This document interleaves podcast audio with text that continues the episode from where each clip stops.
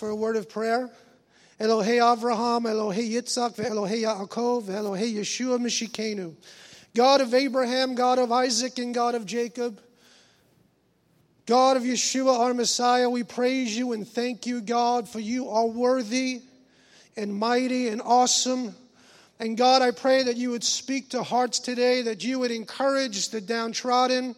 Father, that they would see you for who you are, the mighty one in their lives. Father, I pray for victory in the house of the righteous God.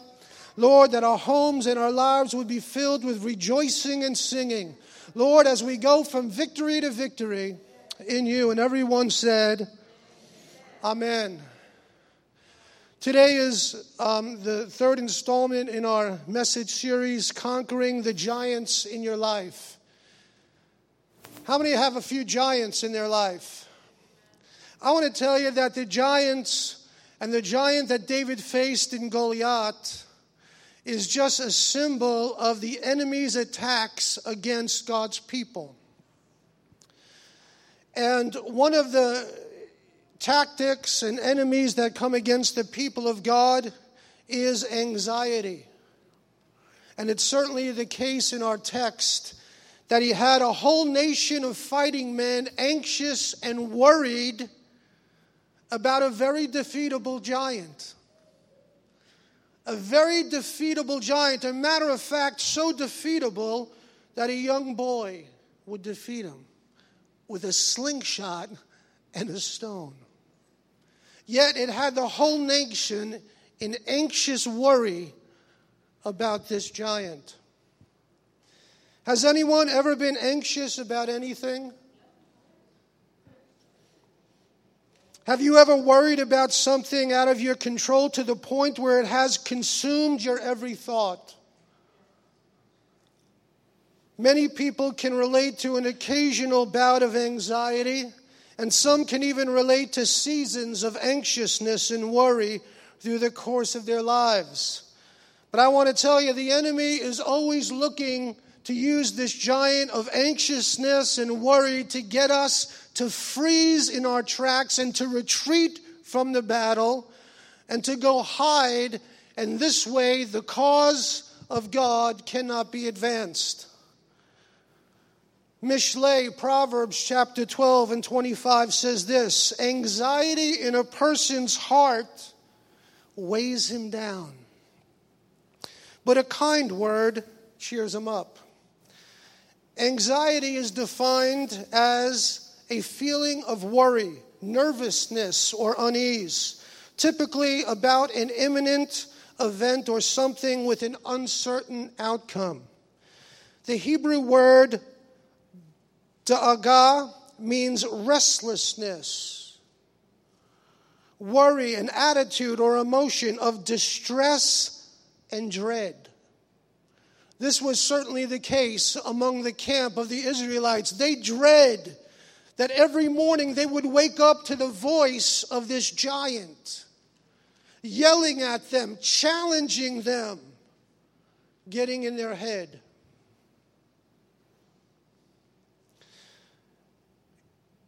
Turn to your neighbor and say, You and I are in a war. You and I are in a war.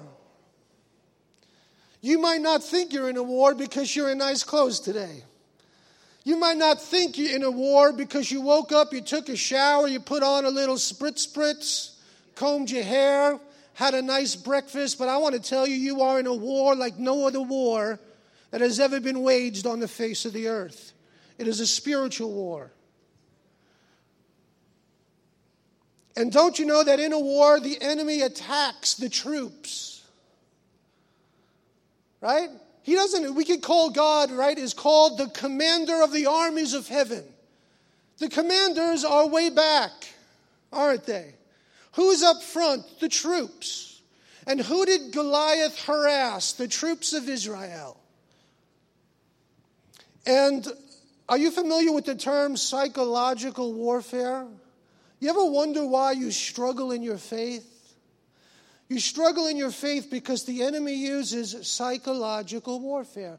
Just like in every war that has ever been fought on the planet Earth, Okay, natural wars, they use psychological warfare. We know, right, in uh, World War II, right, and they, they, they would have radio playing to the troops. To do what? To get them discouraged and anxious about the enemy they were facing.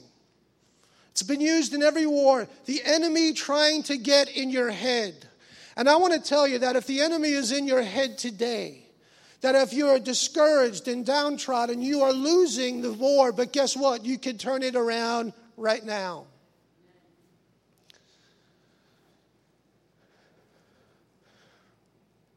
The battle is for your mind. And what you think and how you approach fighting this war is really, really important. Most believers allow the enemy of their soul to run rampant through their mind and their thinking. And the enemy just tears us up.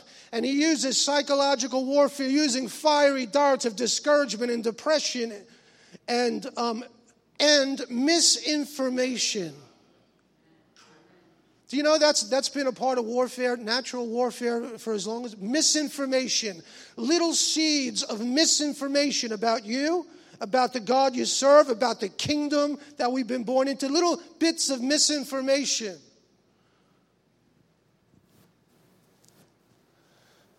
One rabbi said this I know what anxiety and panic is. It's ugly. I have seen it wreck promising lives. I have also seen it conquered and vanquished. Anxiety can only be overcome, hear this, with a deep sense of faith. That's why the enemy is always trying to take your faith. God does not need your approval, listen, to be who He is. Do you hear that? God doesn't need your approval to be who He is. He is who He is, regardless whether you agree with Him or not whether you believe it or not. He is the King of kings and the Lord of lords. He is the mighty one of Israel and the Savior of the souls of men. Whether you want to get in on that or not, that is true. He doesn't need our approval. But I'll tell you what, it is beneficial for us when we agree with Him. Abandoning Him changes nothing. Just as a created being cannot fathom its creator, so it cannot affect him. It only affects us when we give up on God.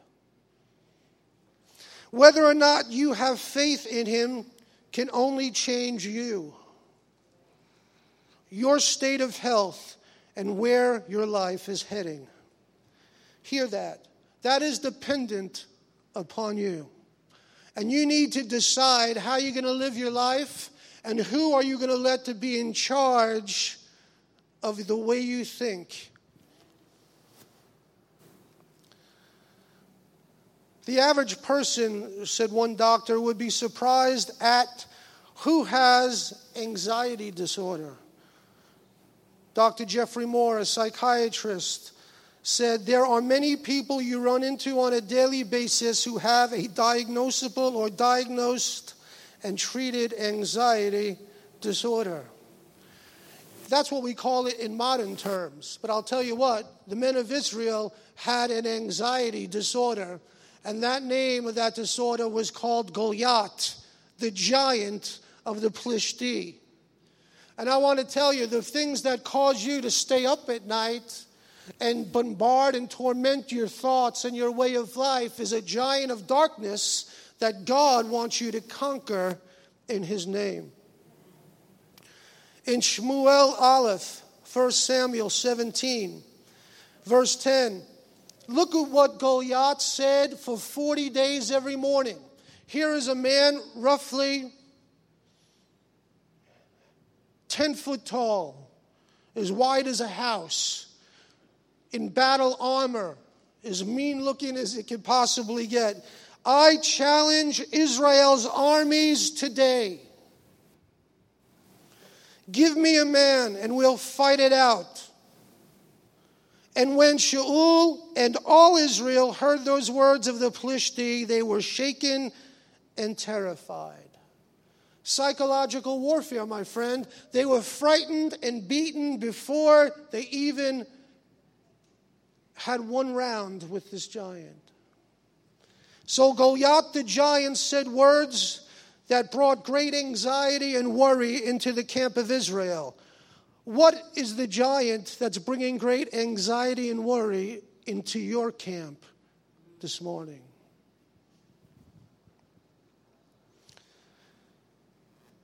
Do you realize that David, I'm about six foot tall, David, all right, come on, Miles, come here. Uh, he, was, he was volunteering. I didn't want to do it to him. Okay? David, Goliath, David okay, a few years younger than Miles.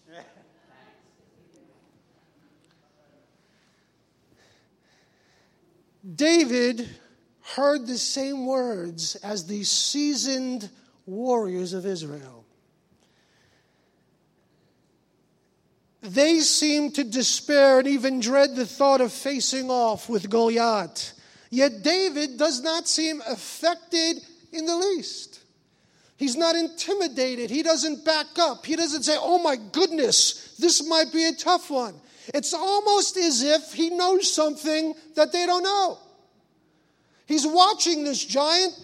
His brethren are terrified and petrified, and he's looking at it like, guys, what's the problem?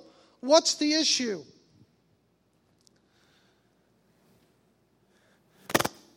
There are many things that come into our lives that can lead to anxiety and worry. And the enemy will be sure that every one of those things comes your way. Many spend much of their time consumed with this giant.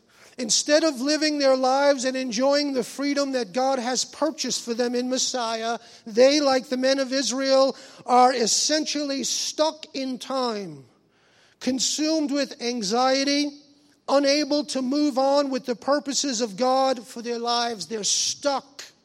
Israel was stuck. For 40 days, they were stuck in this same spot. It consumed everyone in the land. They were unable to move forward. That is the purpose for, for anxiety and worry. It's to get you to be stuck in your life.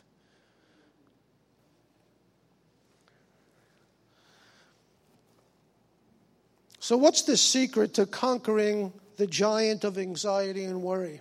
To do that, let's look at what God has to tell us about the subject.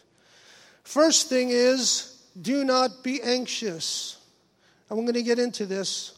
It says, look, in Matthew chapter 6, why do you think God tells us this? For a reason. He says, therefore, I tell you, God is telling you, do not, say, do not be anxious about your life. So now, if you're anxious about your life right now, you're not doing what the Messiah said to do. He said, Do not be anxious about your life, what you will eat, what you will drink, nor about your body, what you will put on. Is not life more than food, and the body more than clothing? Then he says, Look at the birds of the air. They neither sow nor reap nor gather into barns, and yet your heavenly Father feeds them. Are you of not more value than they? That's an important question for you to answer. If you can't answer that question, there is a basic relationship issue between you and God. Are you, answer it in your heart, not more valuable than they?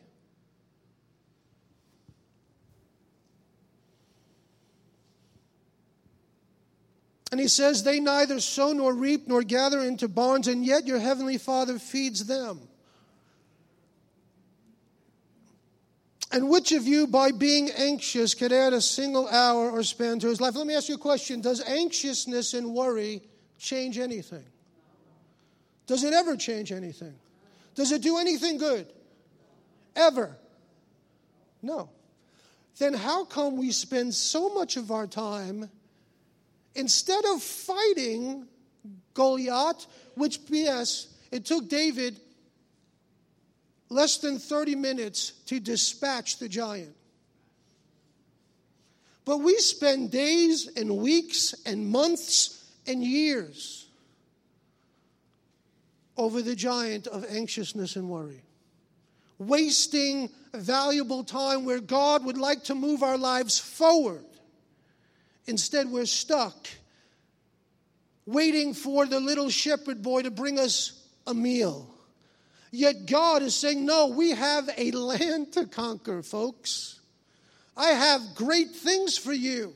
But yet we're stuck being tormented by a giant that can be dispatched by a boy in under 30 minutes.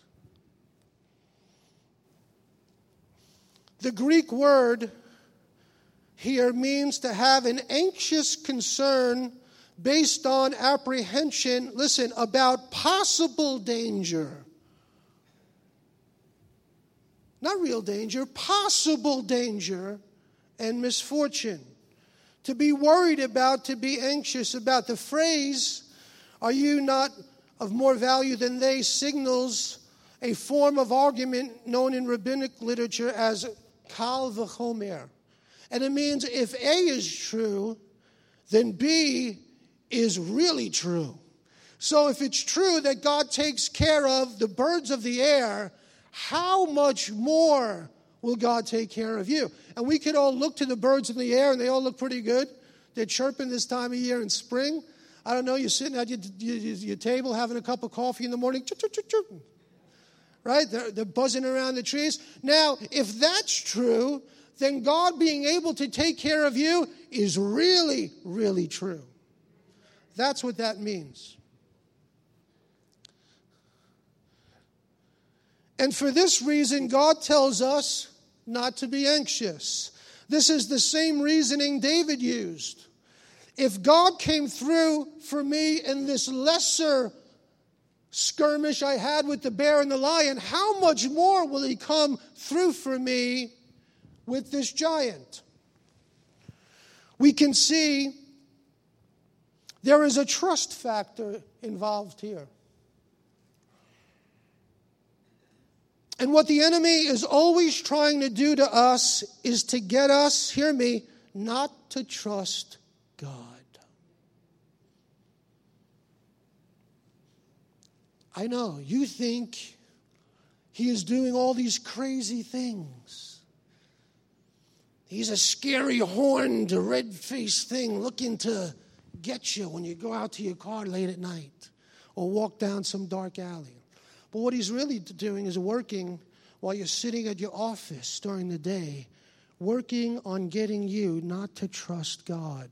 And usually based on circumstances you might be facing. After all, the children of Israel were facing a real live giant. And the enemy was saying, You see that? That's real and you can't defeat him, and God can't save you, and you will lose, and Israel will be defeated. Battle of the mind. All of Israel agreed with that thought, except for David. I want to ask you this question Are you agreeing with the enemy based on a circumstance that is real? He is a giant, he is 10 foot tall, he was never defeated. He was a mighty, awesome sight to behold, intimidating in every way. Yeah, he was. He never lost a battle, true. But God said, But I'm on your side. Do you trust me to overcome it? He doesn't even tell David, You don't have to fight. See, we think God is going to just remove things from us. And we wake up every morning discouraged because there are giants in our house. God says, Don't be discouraged that there's giants in your house. Just get to work and remove them. I am with you. Remove them.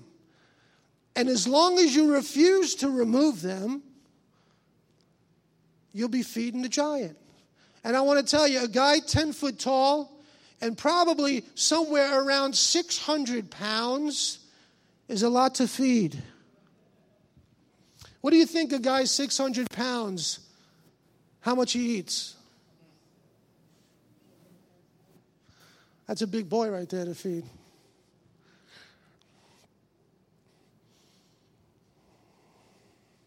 It's a trust factor. And it's essential in order for us to walk in the command of God to not be anxious about your life. Hear me. Do not let the thoughts of darkness take root in your mind. I'm going to say it again. Do not let the thoughts of darkness take root in your mind. David did not, and it served him well.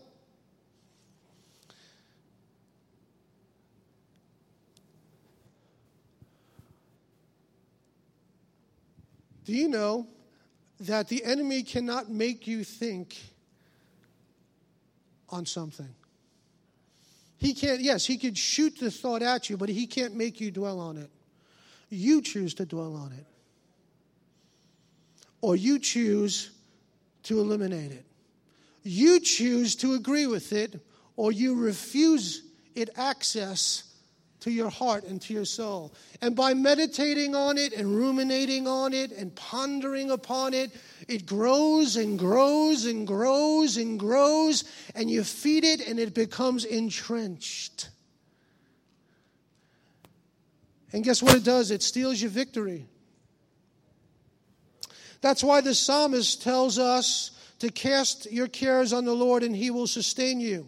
He will never let the righteous fall. Tehillim 55 22. Even our doctors tell us that an heart, an anxious heart weighs a man down. It is a weight we were never designed to carry, it's a load that we cannot handle.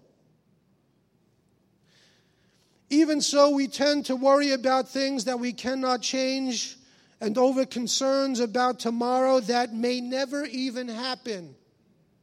How much, how many of us have wasted hour upon hour worry about things that never happen anyway?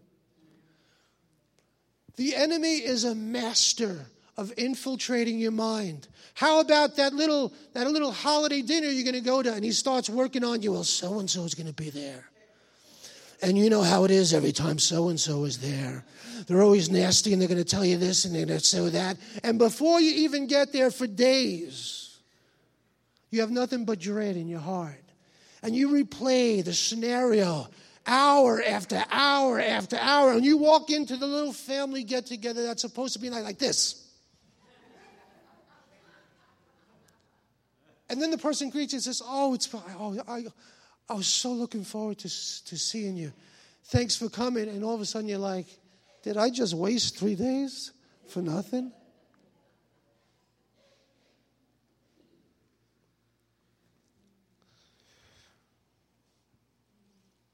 In Kepha Aleph 5 7, it says, Cast all, say all, your anxiety on him because he cares for you.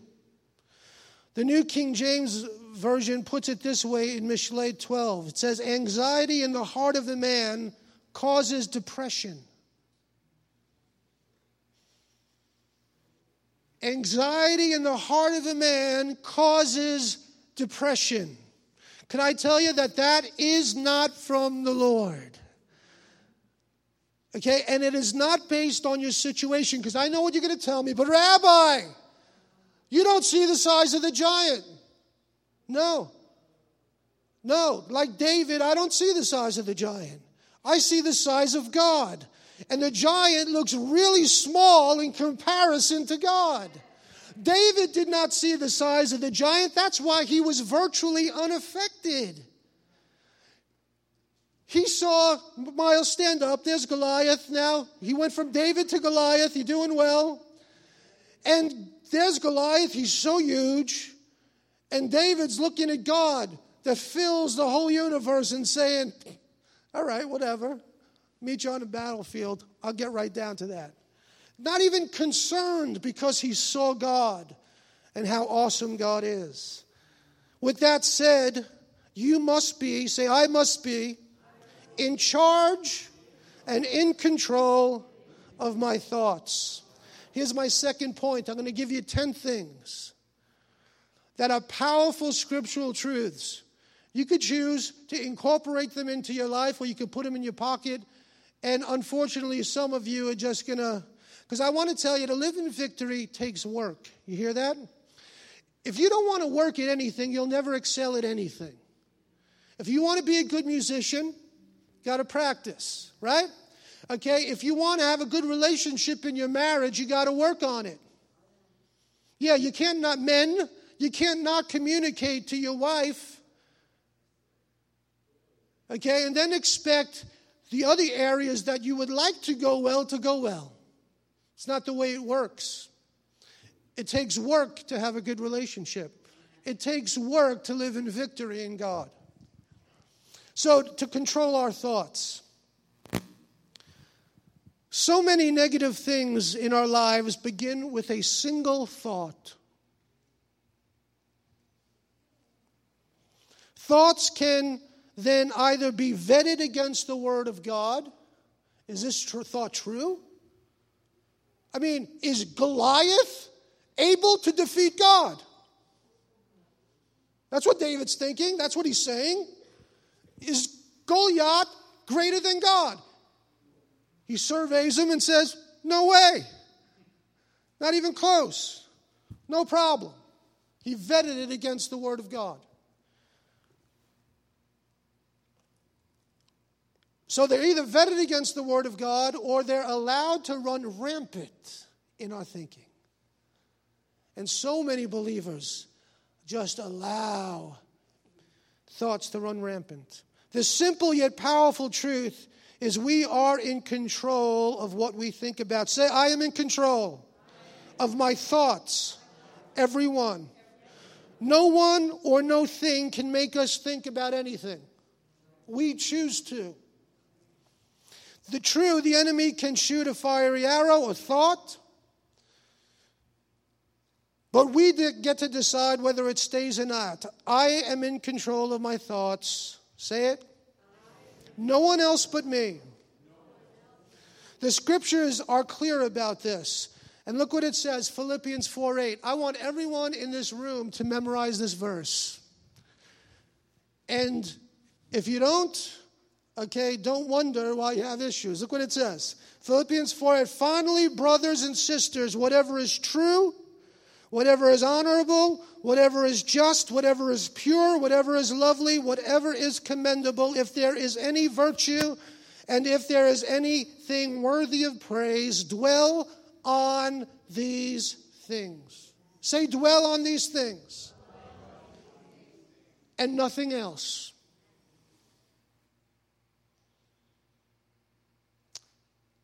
But, Rabbi, I know what you're thinking. Goliath is real. Yes, he is. He was real for David. But David didn't dwell on Goliath, did he? He dwelt on good, lovely, excellent, truthful, honorable, praiseworthy God. And in comparison, yeah, he's big in the natural, but he's small in the spiritual.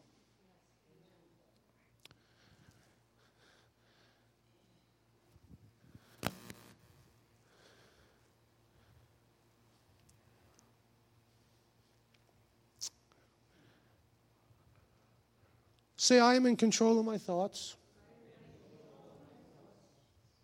No one else but me. Say, I am in control of my thoughts. No one else but me. Here are 10 ways of turning from anxious thinking, and it's based on an article from Alex Blackwell. I'm going to give you 10 things. And I pray with all my heart that you take them to heart and that you apply them. Here's the first one stay away from all or nothing thinking. God, if you don't heal me instantly when I go up for prayer today, then you must not be real and I can't serve you.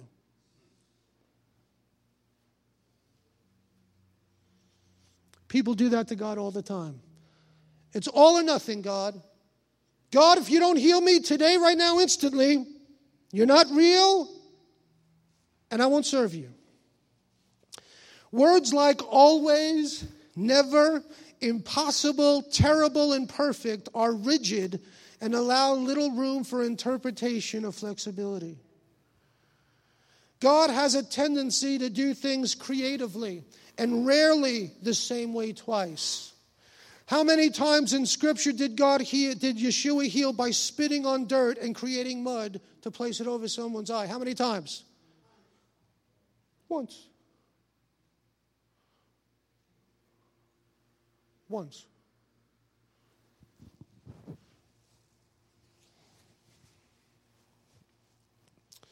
Understand an overgeneralized statement is another form of ne- a negative thought which will usher in anxiousness. Okay? So don't do it. Number two, don't be stubborn when it comes to your thoughts. Don't be stubborn. Would you rather be right or happy? Don't be stubborn when it comes to the principles of God. God tells us, for instance, to forgive, right? Yet we refuse because we were in the right and feel like we are legitimizing their actions if we forgive. The truth is, when we forgive, we live free and happy. That's the truth. And by choosing and harboring unforgiveness, we are only hurting ourselves. So the truth is, don't be stubborn when it comes to your thoughts. Would you rather be happy or right? Well, Rabbi, that person, you don't know what they did to me. No, that is true. I don't. But I'll tell you what, as long as you choose to not forgive them, they are doing it to you over and over and over and over and over and over again, year in and year out. And when you forgive them, you will be free as free could be.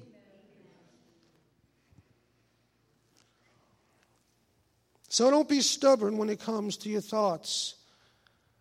Don't allow thoughts of unforgiveness, which lead to hurt and anger, to reside in your thoughts. Instead, instead dwell on how Messiah forgave you.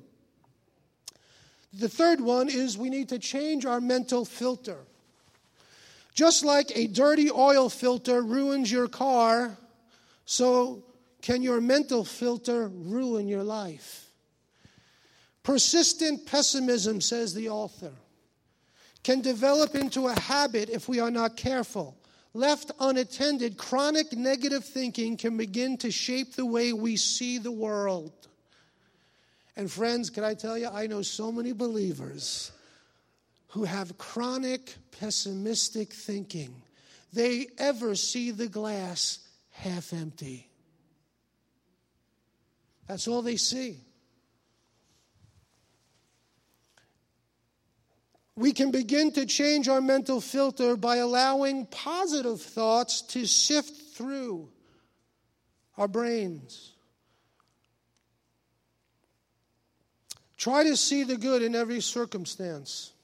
So let me say our verse again. Finally, brothers and sisters, whatever is true, whatever is honorable, whatever is just, whatever is pure, whatever is lovely, whatever is commendable, if there is any virtue, if there is anything worthy of praise, Dwell on these things. The next one is watch your tendency for jumping to conclusions. By asking, what's the rest of the story? We are in a better position, says the author, to monitor our negative thoughts and keep them from trumping what is really going on. The clarity we gain empowers us to have a more rational and positive reaction. Think about Kepha. Kepha thought he was doing the right thing by rebuking Yeshua, didn't he? It seemed like the right thing, the sensible thing to do. But what didn't Kepha have? Kepha didn't have all the information, did he? So he's rebuking the Messiah from going to do what the Messiah was assigned to do.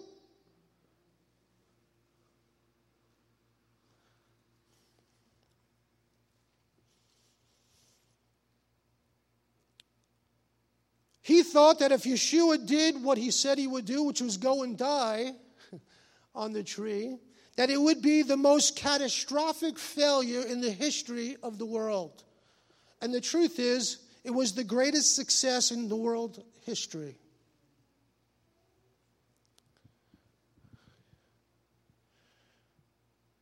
So let me ask you do you jump to conclusions about every situation you're in? Do you jump to conclusions? Oh, that person is always. As soon as you say that, oh, they're always. You jump to a conclusion. Did not the the Pharisees, jump to conclusions about the woman caught in adultery? Oh, they were ready to stone her dead. And Yeshua said, hold, hold, hold, hold on a minute here, guys. Let's slow down on this.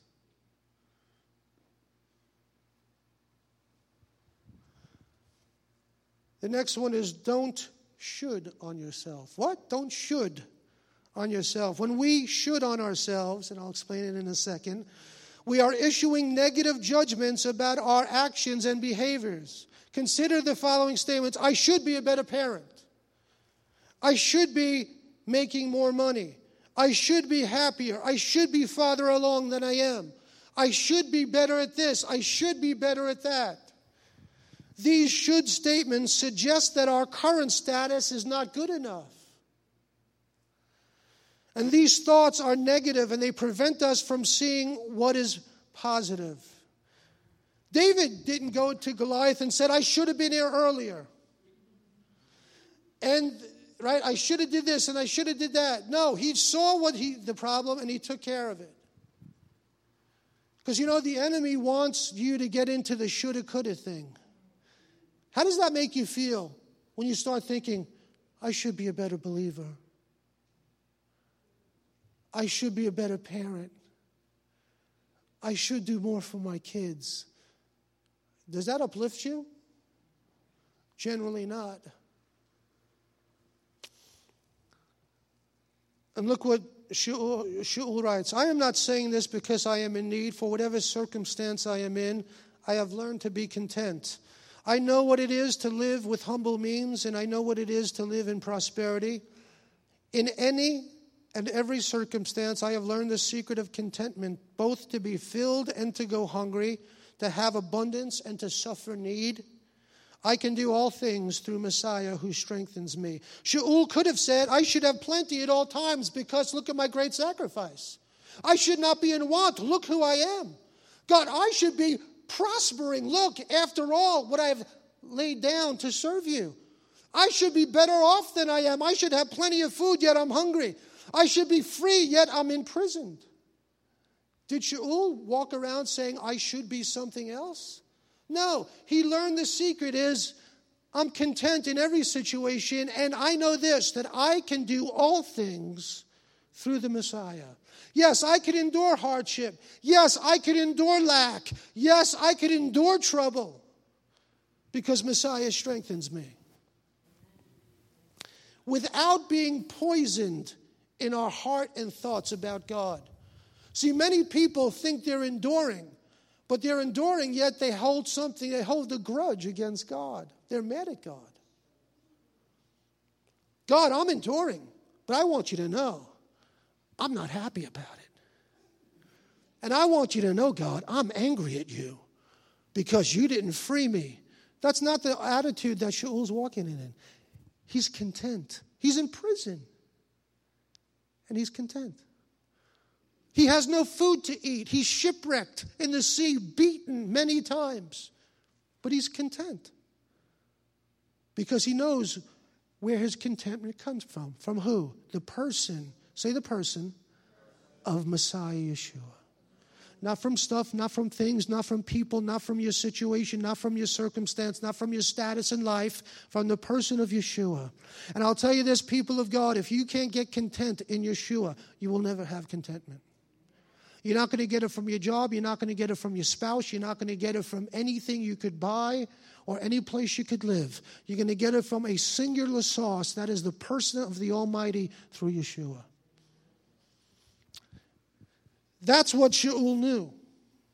And that's why he was able to do all things in all situations. I have a couple of more. Beware of emotional reasoning, making conclusions based on how we feel. Based on how we feel. How many people say, Well, I don't feel like it? I don't, God, I don't feel like it. Don't you know as people of God, we don't base our decisions on how we feel. Just because we are experiencing a certain uncomfortable emotion doesn't mean our character or our soul has been downgraded. It just means that for that moment, in that small space of time, we feel a certain way about ourselves. That's all. It doesn't mean make it true. Look what the psalmist, the same psalmist, by the way, that fought Goliath, said this My soul, why are you so downcast? He felt downcast. But it's funny, he doesn't stay downcast for too long. Why are you groaning inside me? Hope in God, since I will praise him again for the salvation that comes from his presence. My God, when I feel so downcast, I remind myself of you.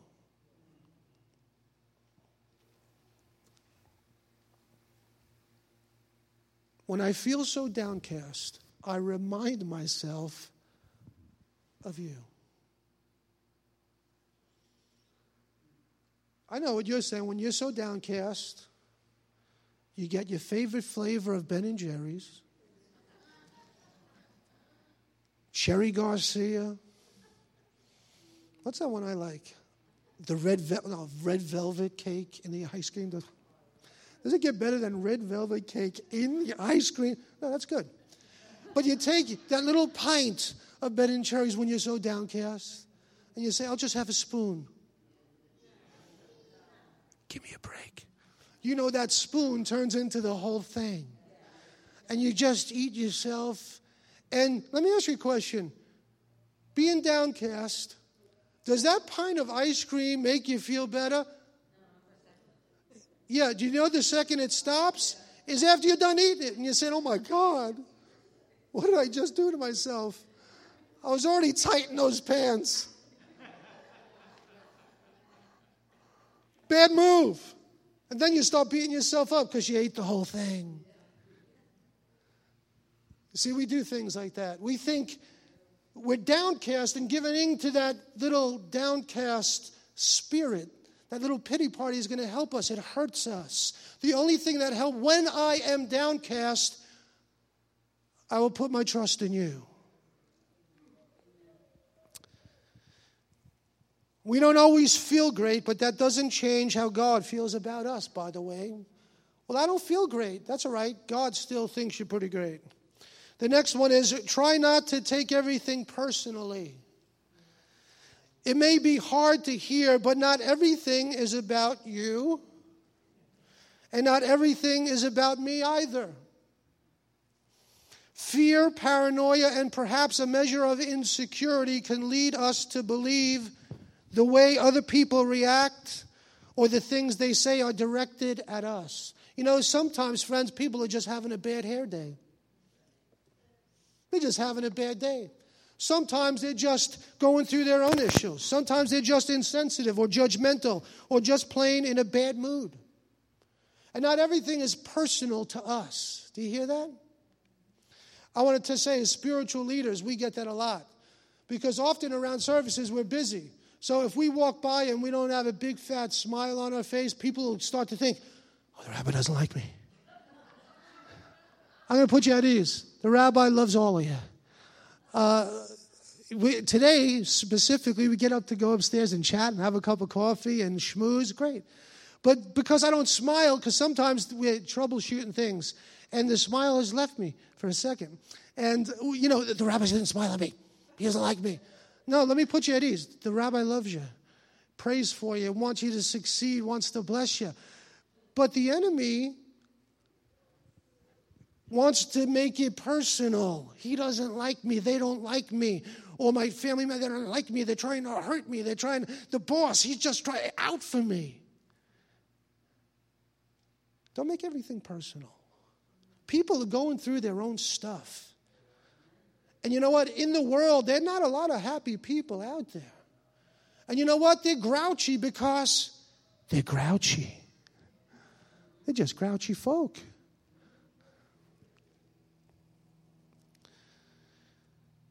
The enemy uses this to get into our thoughts in order to get us to feel bad about ourselves or to dislike people, even family members. And it can lead to all sorts of problems and even sin if we let it go. Don't dwell on them. Be more concerned with what God thinks about you and dwell on that. You know what? If you dwell on what God thinks about you, you'll be a pretty happy camper because your, your thoughts are in the right place. God, what do you think about me? What do you think about my attitude? Well, he might tell you, adjust it a little bit, but that's okay. But what does God think about me? It's the only thing at the end of the day that really matters, right? Not what people think about you. I got two more and we're done and we can go up to have a bagel. Dial back from magnifying the problem. There is a there's perception and then there's reality. Correct?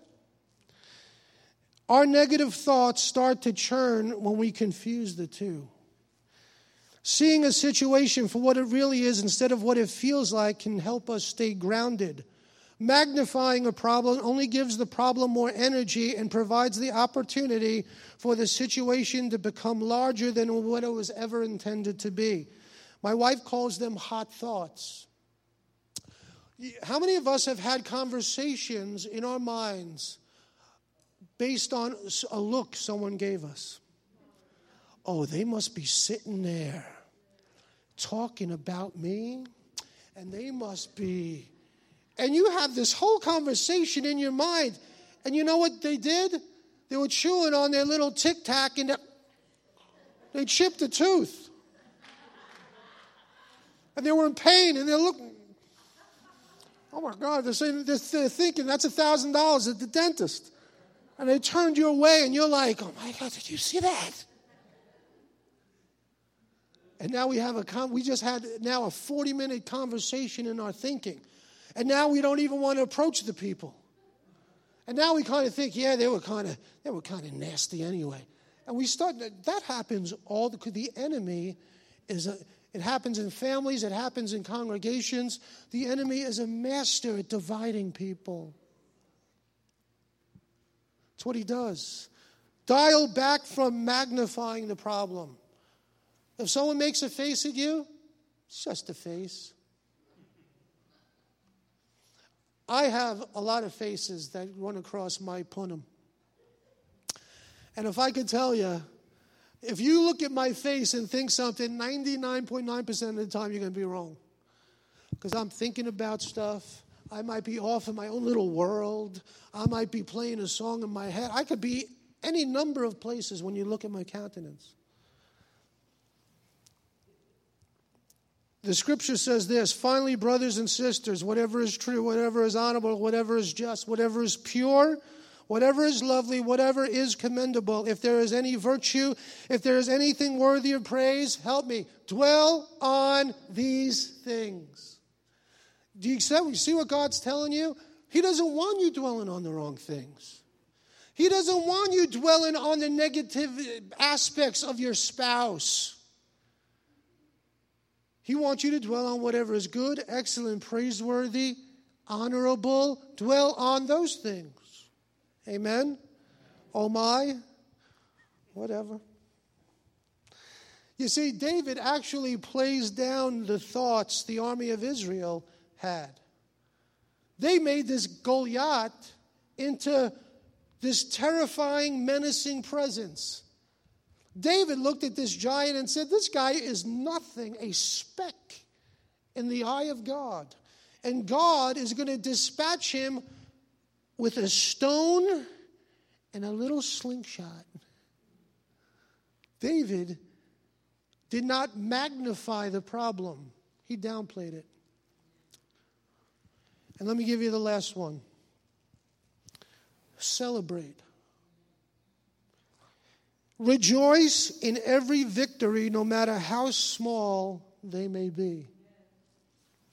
Every one of us right now can dwell upon something good that's happened in your life and rejoice about it.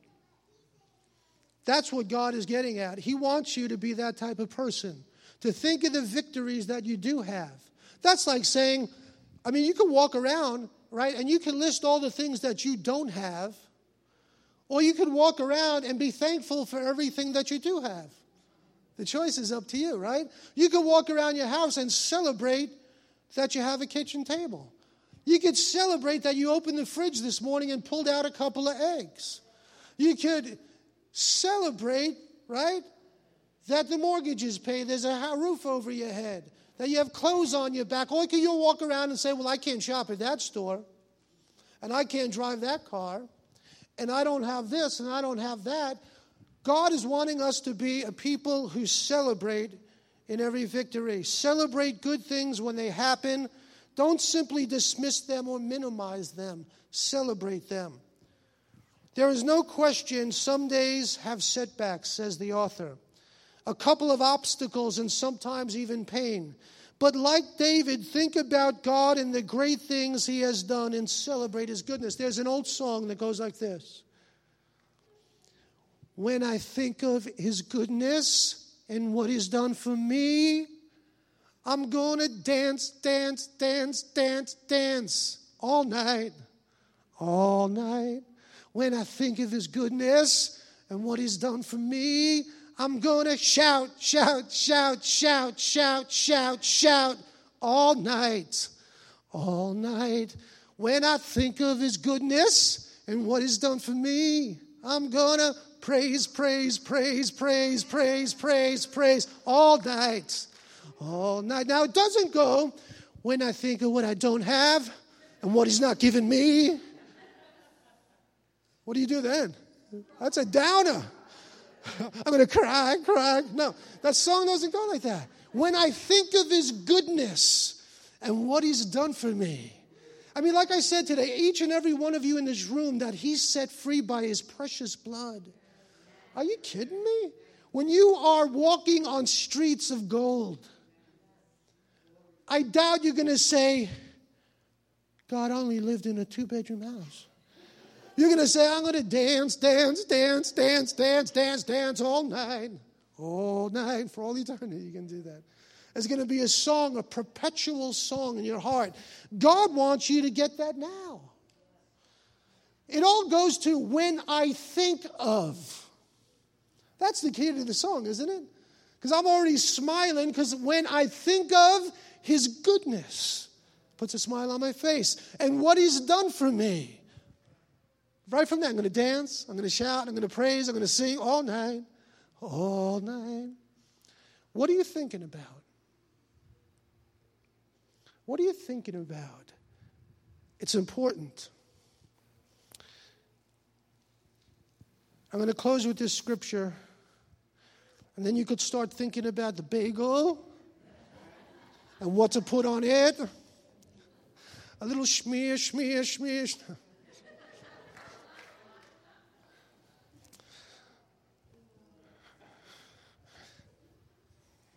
Can I say? My, kid, my kids know this is how dad is. okay, so here it is. Here's the verse Philippians 4 6. And it's not the same one. No, no, it's a different one. Don't be anxious about anything. Say anything. Don't be anxious about Goliath. Rabbi, he's 10 foot tall. Yeah, I know. Don't be anxious about anything, but in everything, by prayer and supplication with thanksgiving, make your request known to God. And then you'll praise, praise, praise, praise, praise all night. All night. Amen. That's what you're going to do. That's what God wants from us. I want to tell you there is spiritual warfare over your mind. The enemy is waging psychological warfare against us every single day that we breathe. Do you want to know why? He goes after the troops. We are the troops of God. And if he could get us to think that we are small and weak and God can't help us, we'll be just like the men of Israel hiding and stagnated for day upon day upon day upon day. Instead of advancing and taking the ground God has given us, we'll be bemoaning the fact that there is a giant in our way.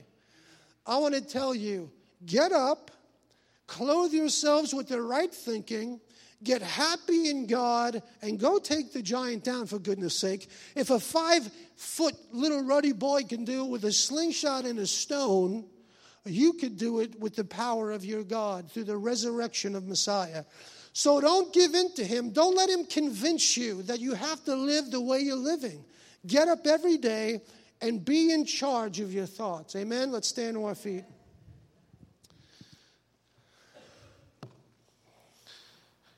Some of you need to go back and listen to this because whoever controls the mind, okay, runs your life. And you're either going to let your mind be controlled by God and the Messiah and live in victory, or you're going to be letting the enemy beat you up. Don't let him do it. Stretch forth your hand.